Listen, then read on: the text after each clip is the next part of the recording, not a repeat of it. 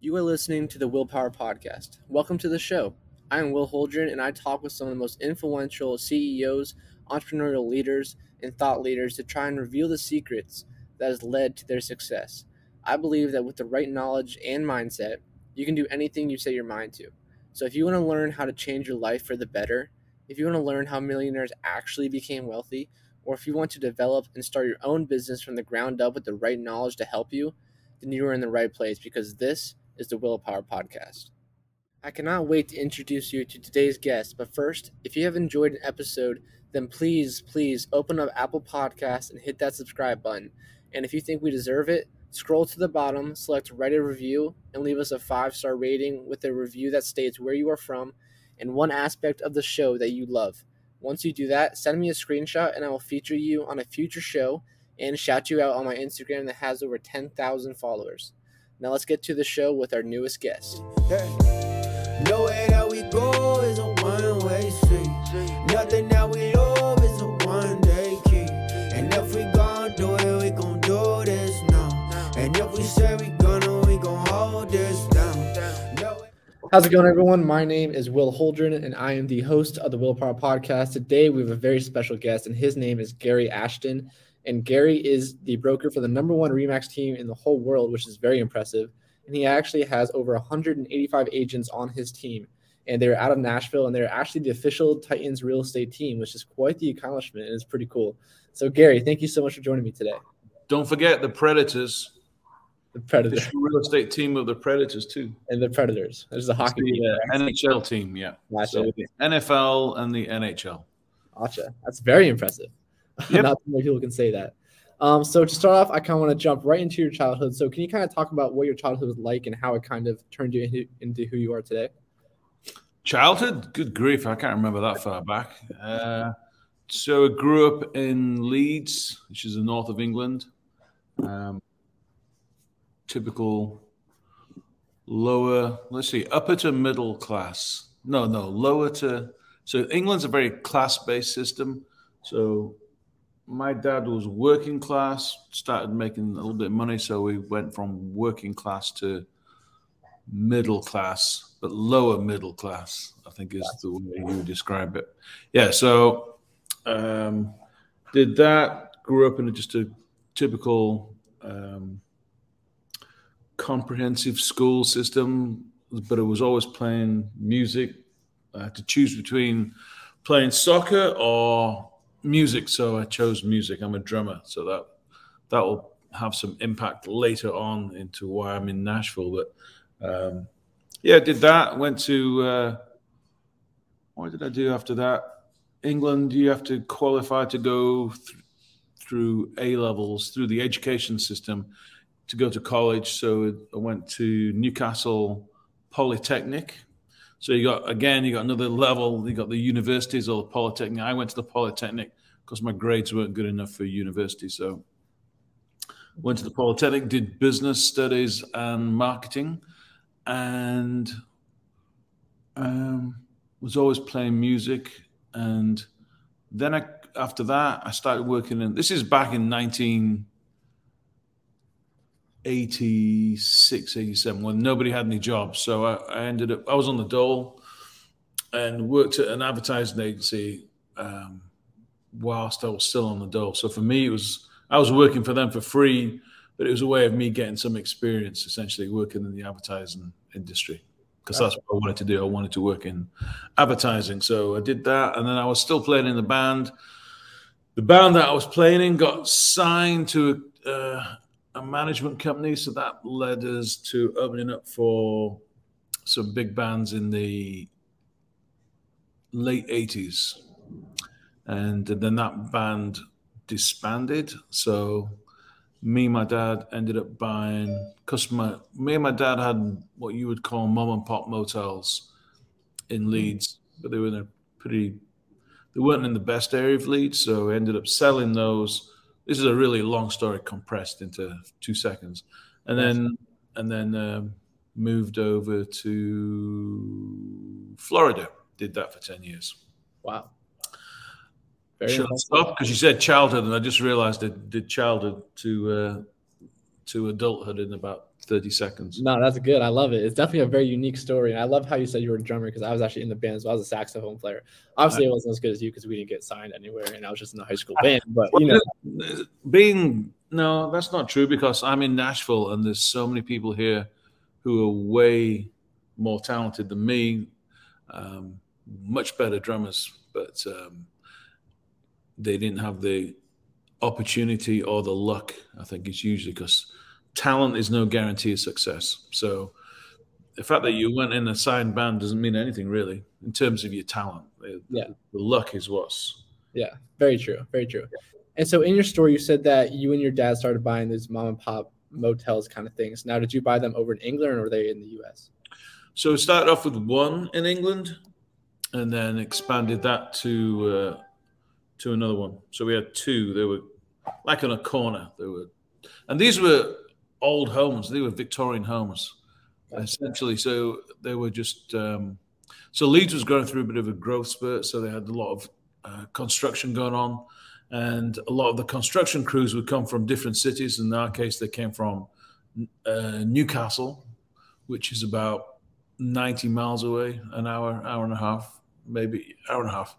And so those guys would come down, work on the on the on the new um, developments, and then go back home for the weekend. So that's that was our clientele essentially, which was great because they were, we knew they were going to be on a two or three year contract. So that so um, those those businesses usually cash business, but we ended up. Um, I said, if you put all the money through, then it'll have a true reflection of the value of the business. So that instead of saying, you know, we do 150,000 a year, and then when you look at the books and it says 75, and you say, well, that's costs a lot of cash. I put we put everything through, so enabled us to sell those, and then we ended up buying a motel in Clearwater Beach, and did that for 10 years. Gotcha. Yeah, so this is pretty interesting to me because obviously you grew up kind of more of a musician than in the real estate industry. So why okay. did you, why did you and your dad decide to go into real estate in the first place? Uh, to buy the motel. Well, I think originally it's because my dad got made redundant, and then decided he never wanted to be have a boss again, if, unless it was him or the public or your clients were your bosses. You know. Um, so yeah, so he ended up buying this motel. We we would call it a hotel, but it was really a bed and breakfast. Gotcha. Uh, small hotel. So, like, it had probably 12 rooms. No, no, let's see. Four rooms would probably would take 12 people. So there was more like it's more like I think you'd probably call it a hostel today. And thinking, you know, thinking back, because you'd have maybe four or five guys in one room, gotcha, sharing a bathroom, this is very English. It's not very American. Uh, sharing a bathroom, and um, yeah, so we did that, and that was doing well. So uh, that's why we bought the building next door and converted that into a hostel hotel.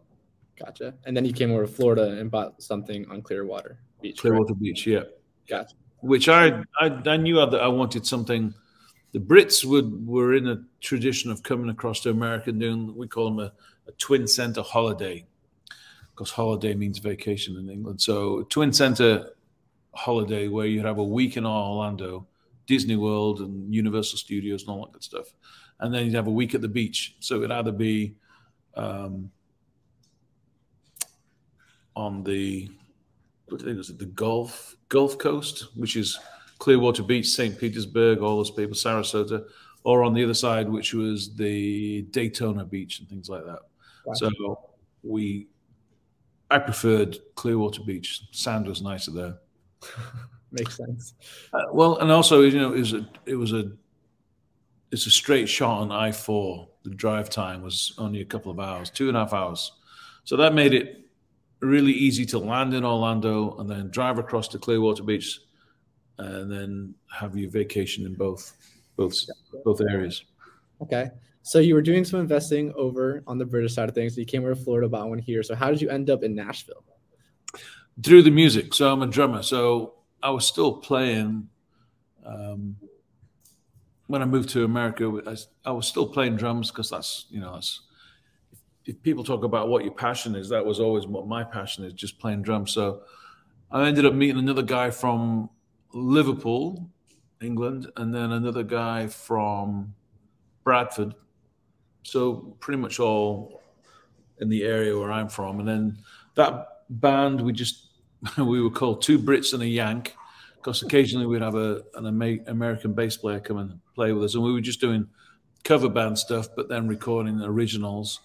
And then my producer uh, from the band back in England, he liked it, and uh, so that gave us encouragement. And then I went to, um, yeah, we went out to L.A. Met Ellen DeGeneres' brother, Vance DeGeneres. He liked it. We did some recording with him. So there was all this little momentum um, growing. And then that band split. But I was also involved in the local music scene. There was a guy that was playing in a local coffee shop, and I thought it was amazing. So I don't normally go up and tell people how good they are, but this guy was he was definitely a, a cut above everybody else that I'd ever seen in a coffee shop. So he was just doing acoustic, James Taylor, James Taylor, Neil Young, kind of um, Sting, acoustic singer songwriter stuff, and then he was so good. I said you should meet my friend Patrick, who was the bass player from the other band, and Pat, Patrick was a bit of a jazzer, like a really, really good musician, all-round musician. So we ended up recording an album with him. Guy was called Dave Hardin, and then that one got more interest than the other band that I was in, and uh, so we ended up coming up to Nashville because Phil Palmer was my producer. He was in, he was he was recording in Nashville, I think and another guy, somebody else heard the CD that we were on. Um, Rob Reynolds, he was a bass player with the Mavericks band in the 90s. And so both kind of said, come up to Nashville. So went up to Nashville and I liked it. I'd been there one time before, forgotten why I was there before, but I ended up um, going with Dave and we had met with Phil, who came in from England. And we then I ended up meeting the, the, uh, CEO of Warner Brothers, Bob Saporiti, and he said, "These are great songs. This music is awesome, but you're never going to make it because it's not commercial enough for country music." And so the idea was then was that Dave was the singer, he was the songwriter. If he moved up, then he would be able to write with other other musicians and maybe add some authenticity or credibility to some of the country like a, a poppy country writer meeting somebody with a little bit more depth.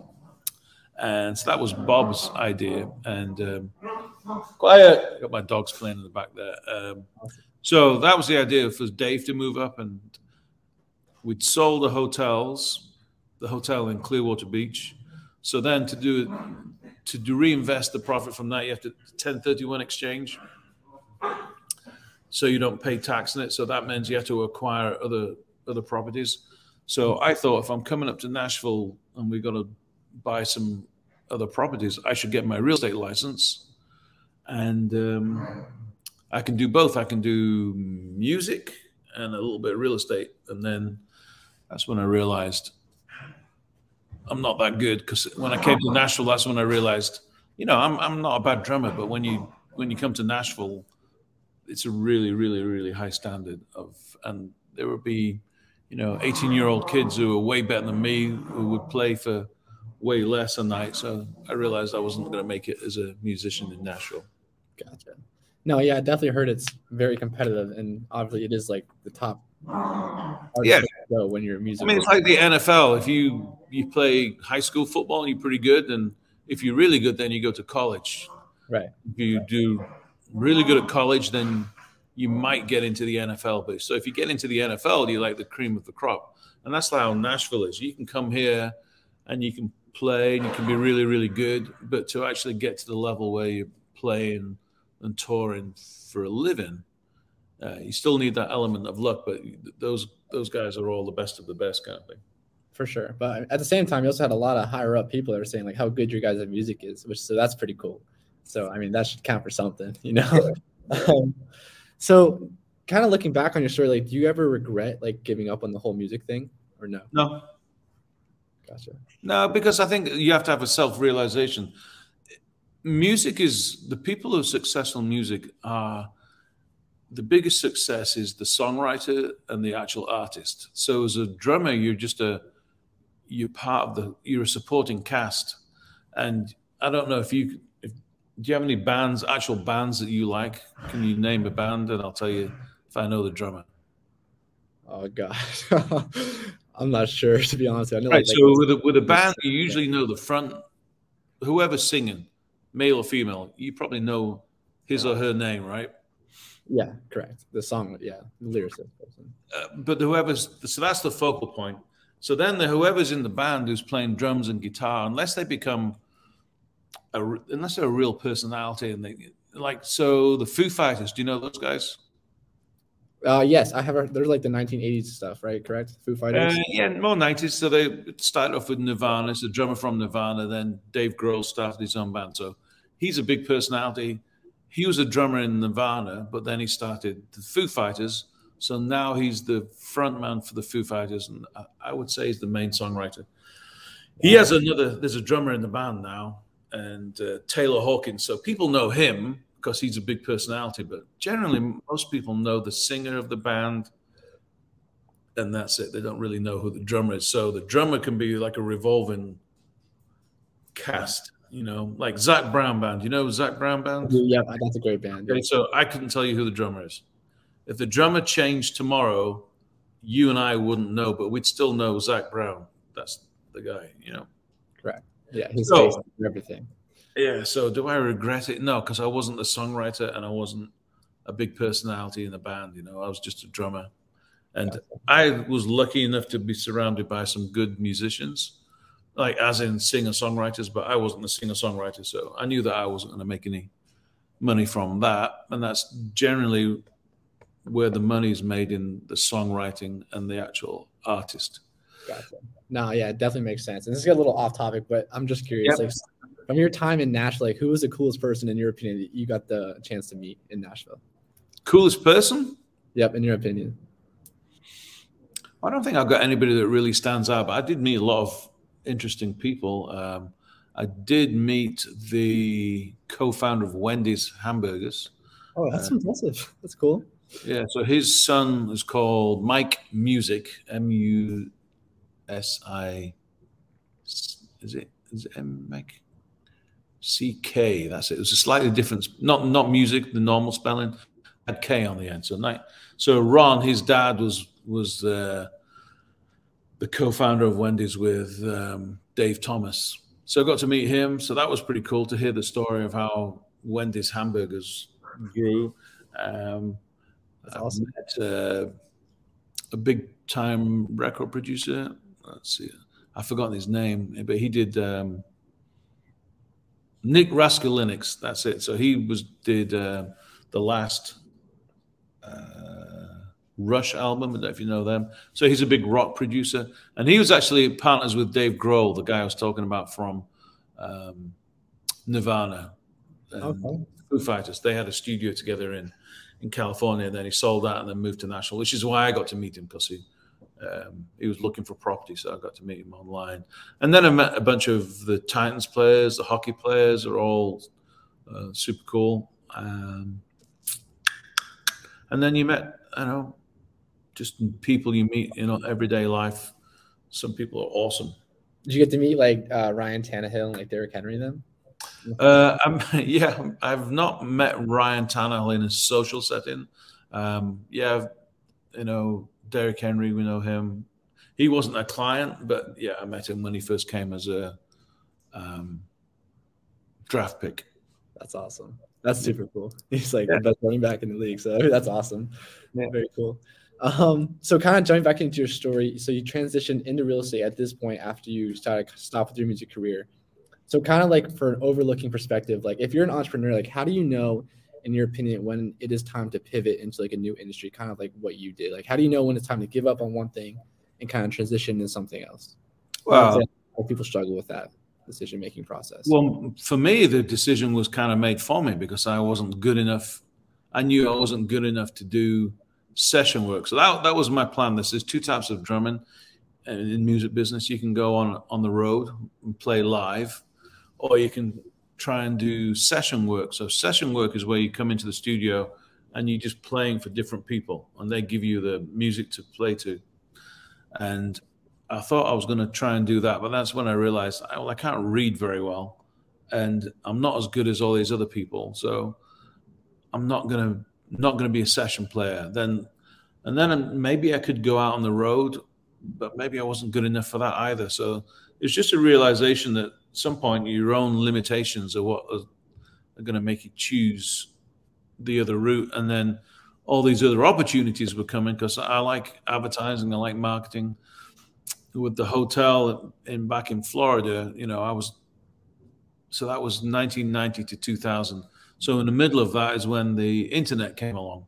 So I liked that. I liked this this whole idea of of advertising in a different form, different medium, and uh, I got to work on our website. So I didn't build the website, but the website was built for us. But I realized I could go in and maybe manipulate the the HTML, and so I got to learn more than the average person about how to create pages and links and that led me to learning about the. I don't know if I learned about it, but I've kind of figured out that there's a you want to make sure that the the user experience is good. So making sure that everything flows, everything's logical. If you click here and then click here and click here, like I wanted the rate card so you could see how much the homes were, and then the description of the room. I wanted that to link to an actual floor plan, and I wanted to, people to be able to click on the view from the window to see what the view is going to be like.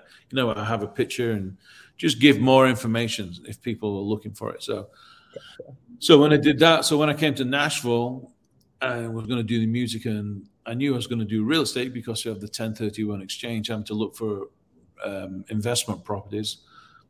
And then I knew that I wanted a, a website. So that was a logical progression. So then I knew that I wanted to be able to create more pages. And then I went from quickly went from a, a template site to a custom site where I could actually sit down with the the developer and the designers and say, like map it out with them and say, I want this, I want this, and I want it to be able to do this and that. And and then I uh, you know had an interest in advertising and marketing. So then Google came along and then Google pay per click you know what that is, right? PPC. Gotcha. So, so finding out about that was pretty cool, and the, the whole process of um, like the daily auction, bidding to get to number one, you know, figuring that out and uh, and realizing that that was probably the biggest source of business because you can have have the best website in the world, but if nobody ever sees it, then it's pointless, right? So um, it's kind of like being a songwriter and you have an amazing song, but you never get it onto Spotify or the radio or TV. Nobody, nobody ever hears it because you're just in your bedroom. So um, I, uh, I liked all that kind of stuff and figuring out what's the best way for people to see this cool website that I'd built, um, which was then was PPC, and then we got into SEO, search and optimization. So making sure that when you Google Nashville real estate, my site was going to be one of the the ones that pops up. That's awesome. Yep. Yeah, it really seems like you were ahead of the curve. You know, like taking advantage like the internet and like all the things that came with it that were kind of like the like the PPC yeah. you were talking about, and obviously that helped. i I always say it's luck, vision, and money. So I think I was lucky to be around at that time when the internet and real estate, because the internet had been around for a while, but was it it was starting to find its mass adoption so that everybody now was starting to have access to it in terms of laptops and computers and things. And then, like, if I ask you a question right now and say, I don't know, what's the capital of Borneo? All right. So maybe you don't know, but the first thing you would do now, what would you do? I'd just say, "Hey Siri, what's the capital of Borneo?" Right. So, and so in the past, people weren't doing that. So um, see, I would do, I would just Google it. I wouldn't think of using Siri. So it's it's as people adopt and and be, begin to use new technology, it takes a while. So when you're looking for a home, a lot of people were still go into the magazines. Traditionally, would go pick up a magazine from a from a 7-Eleven, and they would look for homes through there. And then there would be a homes magazine. There'd be a another Nashville Homes magazine, things like that. So you would pick up two or three magazines and look through them, and that's how realtors were generating the business, and that's how the, the public was was uh, doing it. So then, after a while, the public realized, well, I don't need three magazines. I can just go look online, and then You were there. then I was there, yeah. And then Zillow came along, and they kind of stole some of my thunder a little bit. So, uh, then, They're gone now, though. Well, I mean, still there's we're still we still work with Zillow. Still Zillow is still a lead source, lead generator for us, because at the end of the day, where do you live? I'm in northeastern Pennsylvania. Okay, so if you were thinking about moving to Nashville, this is interesting. If you said if I if I said, hey, I want you to come and run the marketing division of my real estate company, but you need to move to Nashville, what would be your next step? Let's say I'm not a real estate company because that would be too obvious. Let's say I was a just a, a podcast marketing company. Okay. And then like wanting to come over and handle all the marketing for the new podcast and find people to talk and things like that. But you, you're gonna have to move to Nashville. So starting on uh, January the first, I want you in Nashville. So then at that point, you're probably thinking, well, I got to find somewhere to live. And uh, assuming that you were going to buy rather than rent, what would you do? I would search homes for sale in Nashville. Okay, and on Google, Yeah, on Google. yeah. So that's where we come in. And then hopefully we're ranked high enough. But if you saw the name Zillow, you would probably click on that or realtor.com before you saw my website because I'm sure that more people know about uh, Zillow and realtor.com than nationalrealestate.com or garyashton.com. Now, if you're local, there's I have a definitely have a an awareness because I do a lot of advertising and marketing. But if you're coming from wherever, you're more likely to go to Zillow, or you might just go to Zillow straight away. Gotcha. Yeah, I just Googled it and there's like lux.estate is the first thing that comes up. That's probably that's probably an ad word though, right? Does it say ad next to it? Yeah, ad. Yep. Does that not So- count? Oh Uh, yeah, I mean that's how people are generating leads. And then if, if you go below the ads, so that's the organics, the the SERPs. Zillow.com is the first organic one then. Yeah, is realtor.com number two. Yep. Realtor.com is number two. Redfin.com is number three. Yeah. So those are the big three. So so that those are like the vanity keywords. So I think it, did you do homes for sale in Nashville? Yeah. So hopefully I'm, my site is probably five or six. So that's the vanity keywords.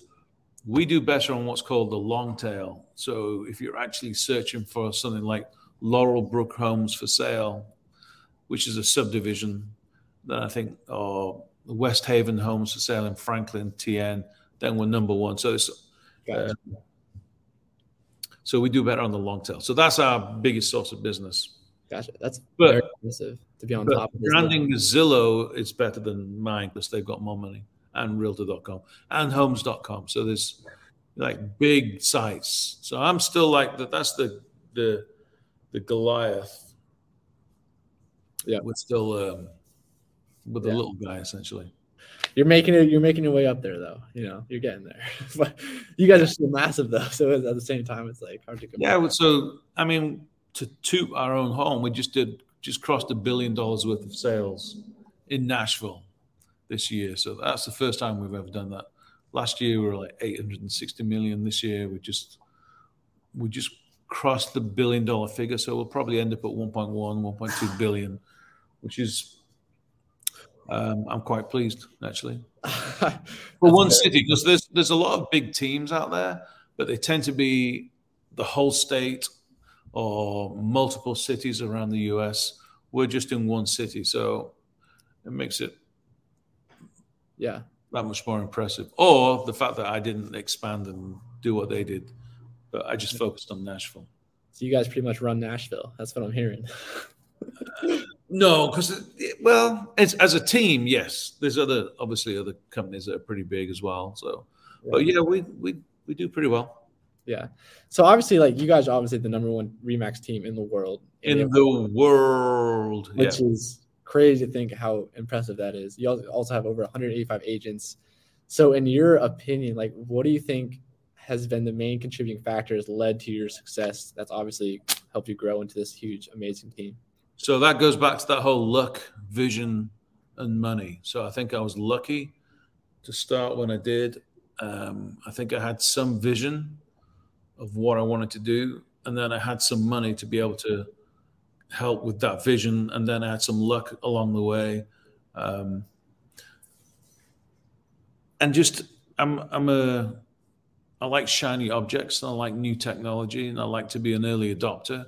So a lot of things that we're doing, we were the, generally the first one to do it in the area, or or um, like the first website I got, I think I spent five thousand dollars on that, and at the time, a lot. So this is in 2000 and 2001. So people thought I was crazy because five thousand dollars back then was probably I don't know, just seemed a lot more. Right. So you had to have the vision to to realize that if you invested that money, that would actually help you uh, generate more money. So um, that enabled me to raise my profile. I spent money on search engine optimization. I spent money on um, on pay per click, and so the people that own Nashville.com saw that I was uh, doing pay per click. I was always number one. So then they offered me the rights for their site, which was like two grand a month at the time, which seemed ridiculously expensive. But I went from doing two or three leads a day just for me, and then it ended up being more like 20 to 25 leads a day. Wow. So that's how I ended up starting the team because then I need I realized that if you can take all these leads, if you if you view it like a I've said this before, but if you view it like a, a tennis ball machine, you know, when you're practicing tennis and it keeps shooting out the balls, if, if those are if those represent a lead, each time the tennis ball fires one out, you know, you can catch it, and then you put it in your arm. Let me put this down here so you can see what I'm talking about. So you catch it, you put it in your arm, catch the next one, put that one in your arm. These are all good leads, right? Yeah. Once you get to about 10 or 15, you can keep catching the new one, but the old one, you're going to put it in here, and then the the the one you got like five minutes ago is going to fall through to the floor. You're going to miss it because you because you're so focused on the new one and then putting it oh new one oh oh new one. You keep keep putting it cradling in your arm, but once you get too many, then they start falling through the cracks essentially. So that's when I realized I need to. Uh, hey, Will, do you want to lead? You you want? Hey, I'll catch it and then throw it to you because it's all about the speed to lead and how quickly you respond to that person because you don't want to take that lead. Somebody's inquiring about properties in Nashville. You don't want to respond three days later because at that point, that person's found somebody else or the whole motivation has changed. You need to get them while while the mind is open to because you want they want information. So once they find out that you're the person that can give them that information, they become pretty, you know, receptive to talking to you. Because initially, they're usually like, "Whoa, that's a I didn't expect anybody to call me quite so quick." Um, but usually, once they figure out that you actually have the answers to the questions that they had, they end up warming up to you. And um, by the end of the conversation, they usually, "Oh, thank you for calling." so glad you called. This has been great because they want it, they want information about not just the house, but about the community, about the area, about the drive times. You know, is, is there information about shopping, golf courses? Is there a dog park? Is there, you know, all that kind of stuff that that's why the realtor still is is valuable is because of their local knowledge and then they can they act as a gatekeeper to be able to um, maybe help them with a moving company, you know, mortgage companies, all that good stuff. Gotcha.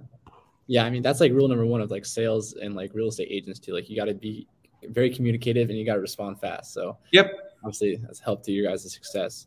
Yeah. So I'm kind of curious, like just overlooking what you've done so far, like did you ever think that your team would grow into what it has today when you're first starting out? No.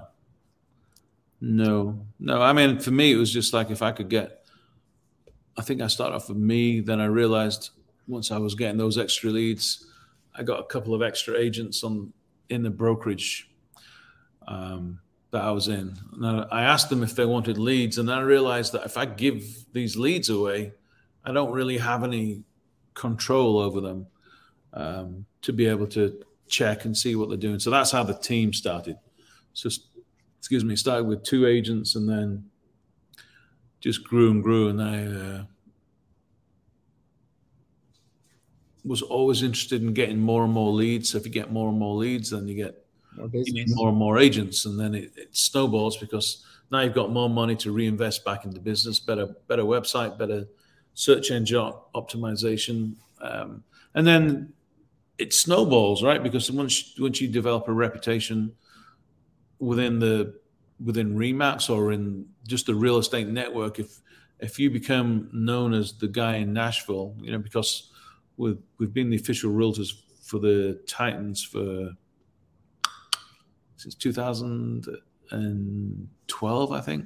So it's quite a while, you know. So you start becoming associated with the city. So whenever I go to a real estate conference, like I'll wear this. Wait, I don't know if you can see. I got the I got the Predators. Look at that. Credit sign or a or a Titan shirt. So that by default, people will come up and say, "Hey, Titans, you guys are doing good," and and then that leads to the conversation of, you know, why am I wearing a Titan shirt at a conference? Well, I'm from Nashville, so then that links me to that city, and uh, you know, if I get on well with that person, then next, if they have somebody to refer, then hopefully I'm top of mind. Right. And so I'm kind of curious, like, how do you actually became become the official real estate team of like Titans or like the Predators? Like, how does that happen? Um, so that was a simple story. So back in so back in 2007, I think it was, the Titans were looking for a new general manager, and the wife of Mike Reinfeldt, because Mike was up in Seattle, and he was the assistant general manager to the Seahawks. So I think he just came home and said, "Hey, I think may have an opportunity here to uh, interview for the job with the Titans." And, and, I'm sure his wife said, "Oh, that's great. the where's this? You know, Nashville." So then she just went online. Um, she didn't use Google; she used Yahoo. I remember asking her how she found us, and so she typed in Nashville real estate or Nashville homes sale. I can't remember, and then. Um, eventually came to my site requested some more information, put her phone number in. I called her straight away. I got on great with her on the phone. She wanted to do more information about school systems, so I sent her all that information, sent her the links to the school systems, and um, then she was looking at two and a half to three million dollar homes. So, so I was still selling, actually selling homes, and so I said, "Oh, well, I'll, I'll take that one." And so I, I just went out and and um, if she liked her home, I would go get more information about it. I would actually go take additional pictures, kind of instead of just giving the the perfect view of the house, I would try and find other angles and maybe some imperfections and kind of give my feedback of why this is a great house or there's you know you might want to be give this one a little bit of an extra thought because of this this and this and I would take pictures and so she liked all the extra work that I was doing for him which is a big sale. So therefore, you should be doing extra work. So, and then Mike came down. I met him, got on great with him, and then he ended up getting the job. But at the time, another real estate company had, had signed, probably only a couple of months earlier, had signed to become the official real estate team of the Titans uh, real estate team. So he said, "Look, we'll have to wait until that contract expires." And then about three years later, I think it was, or more, because maybe it was a five year contract. Anyway, so that contract expired. So then he was getting fired because, or, you know, the, the, the NFL is all about firing somebody. If the team doesn't go well, it's usually the head coach or the general manager. It's kind of like a you know scapegoat because NFL stands for not for long, and everybody in the business knows that if you get fired, that's it. That's not the end of your career. You usually go on and do something in another city or another level. So, anyway, so uh, when Mike was leaving, that's when we got. I think he did me a favor and made sure that I got in to be the official real estate team, and that was uh, 2011, 12. I think it was 11. Can't remember. It was a while ago, anyway. And then the Predators, they asked me about three years ago and said, would I be interested in, because there was another realtor that was doing it. I guess they approached me and said, would I be interested in doing it? So. I said, yes. So we've been the official real estate team of the Predators. So I keep forgetting about COVID, but uh, two and a half years now. That's yeah. Cool. Do you get like free season tickets? Does that come with the contract? No, because really what you are is you, you're sponsoring. So you, right, right. You're sponsoring. So you're paying to be the sponsor. Part of that includes a ticket package. Nice. Um, so like with the Titans, yeah, I got I have tickets, but they're not free because I pay for them throughout the year. Right. Well, this year they could go to the Super Bowl, so it could be a good year. Yeah. You never know. I'm hoping. Very impressive. Um, I don't want to take too much of your time. I just have a couple more questions.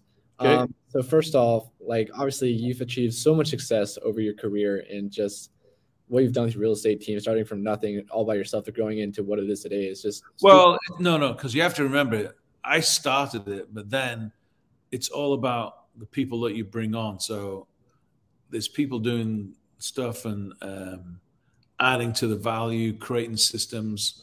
Um, that nothing to do with me. I mean, some of the stuff that we do now internally, you know, I couldn't do, but we got right. At the end of the day, you need to surround yourself with people who are smarter than you, essentially. Gotcha. So yeah, what- yeah. Um, well, anyway, like in, in, life in general, you start like lower middle class, like you said in Britain, growing mm-hmm. up, and then obviously you came here, grew your grew your team successfully into what it is today. Yeah. So I'm just curious, like overlooking it all, like what would you say is the number one factor that's helped you achieve this this much success? Because obviously, there's so many people out there that want to be top entrepreneurs, top CEOs, and they all struggle trying to do it. You know what I mean? So, what would you say is the number one factor? Well, as much as I don't like the fact that Gary Vaynerchuk drops the f bomb every 30 seconds, I do believe everything that that he says is pretty relevant. That you have to keep working and grit and determination, resilience.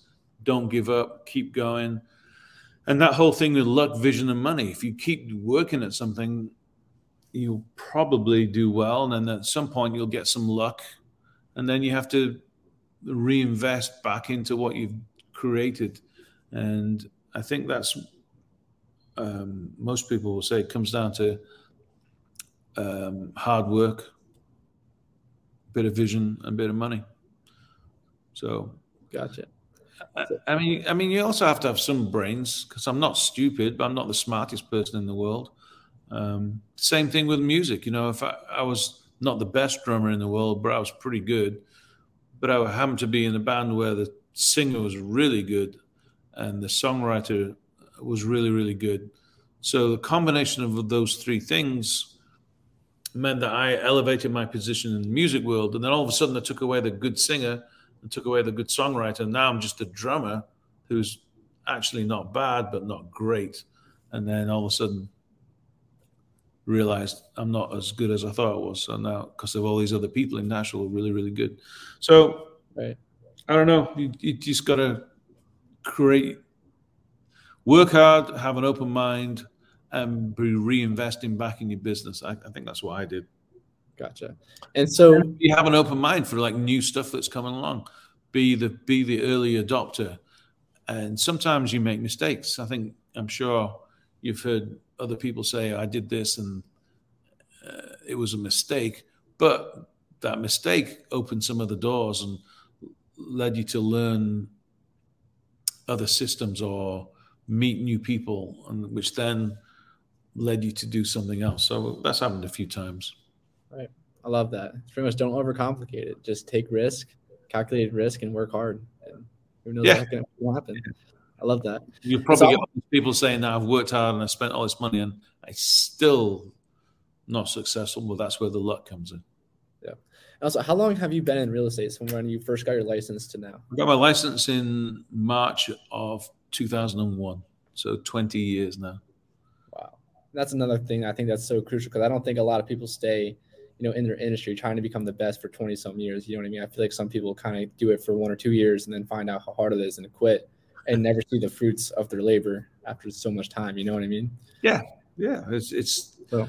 it's. um I mean, it takes time, so you can't just. That's another thing that Gary Gary Vaynerchuk says. You can't just be become the CEO of a multi-million dollar company overnight. You got to work and you got to invest some time and and build your way up to that. And um, so I do I do believe that I do believe what Gary says is is uh, yeah, it's, it's work, hard right. work, and then like you said, staying at it, not just giving up after six months. You know, we do billboard campaigns. You can't you can't just put a billboard up for two weeks and then expect all this business to to be generated from it. You've got to have it. It's a long term campaign, so you need it up there for a year or two years because you might not be thinking about buying or selling a house, driving up and down, but subliminally become aware of that over a period of time. And then when you do think about buying or selling your home, you see the billboard, you hear the radio, then you look online and go, oh, there's that guy, there's that guy. So it's just creating that awareness. So it's a long term investment, I think. I love that. I wonder how many people actually quit, you know, before they get to that long term moment where they could have been successful. That's always interesting to me. Um, yeah, there's a bunch. I mean, every business, music the same way. You know, Right. But real estate. When I was when I was doing when I started real estate, I started real estate with a guy that was, um, he was older than me. He was a some kind of executive, an insurance executive or something. And so he was trying real estate, and he was super smart, super personable, really good at, at real estate. But then he he gave up because he had to because he wasn't making any money because you know you got to keep and invest in it, and, and uh, the returns come. And he couldn't stay in long enough to get the returns, which is why the team for us is the way way to for new agents to instantly come into an environment where instead of spending six months learning about the business, we compress all that and then give them opportunities as soon as they've gone through our our boot camp, which is which is three weeks long, I think, two and a half to three weeks long. But once you come out the other side and you've kind of learned some of our systems, which is still an ongoing process, but we're giving you people that actually want to go see a home, that actually want to talk to a realtor. So, like I said, that compresses that that real estate um, career of two or three years into maybe six months. Absolutely, yeah, it's crucial. Mm-hmm. Um, I know you're super busy, so I just have one more question for you. Um, kind of looking at the future, what are some of your big goals that you want to get accomplished in the next one or two years or five years or whatever you want to talk about? Um, actually, I was talking to somebody today about this. Is that the fact that we did a billion this year? Um, if we can do a billion again next year, I'll be happy.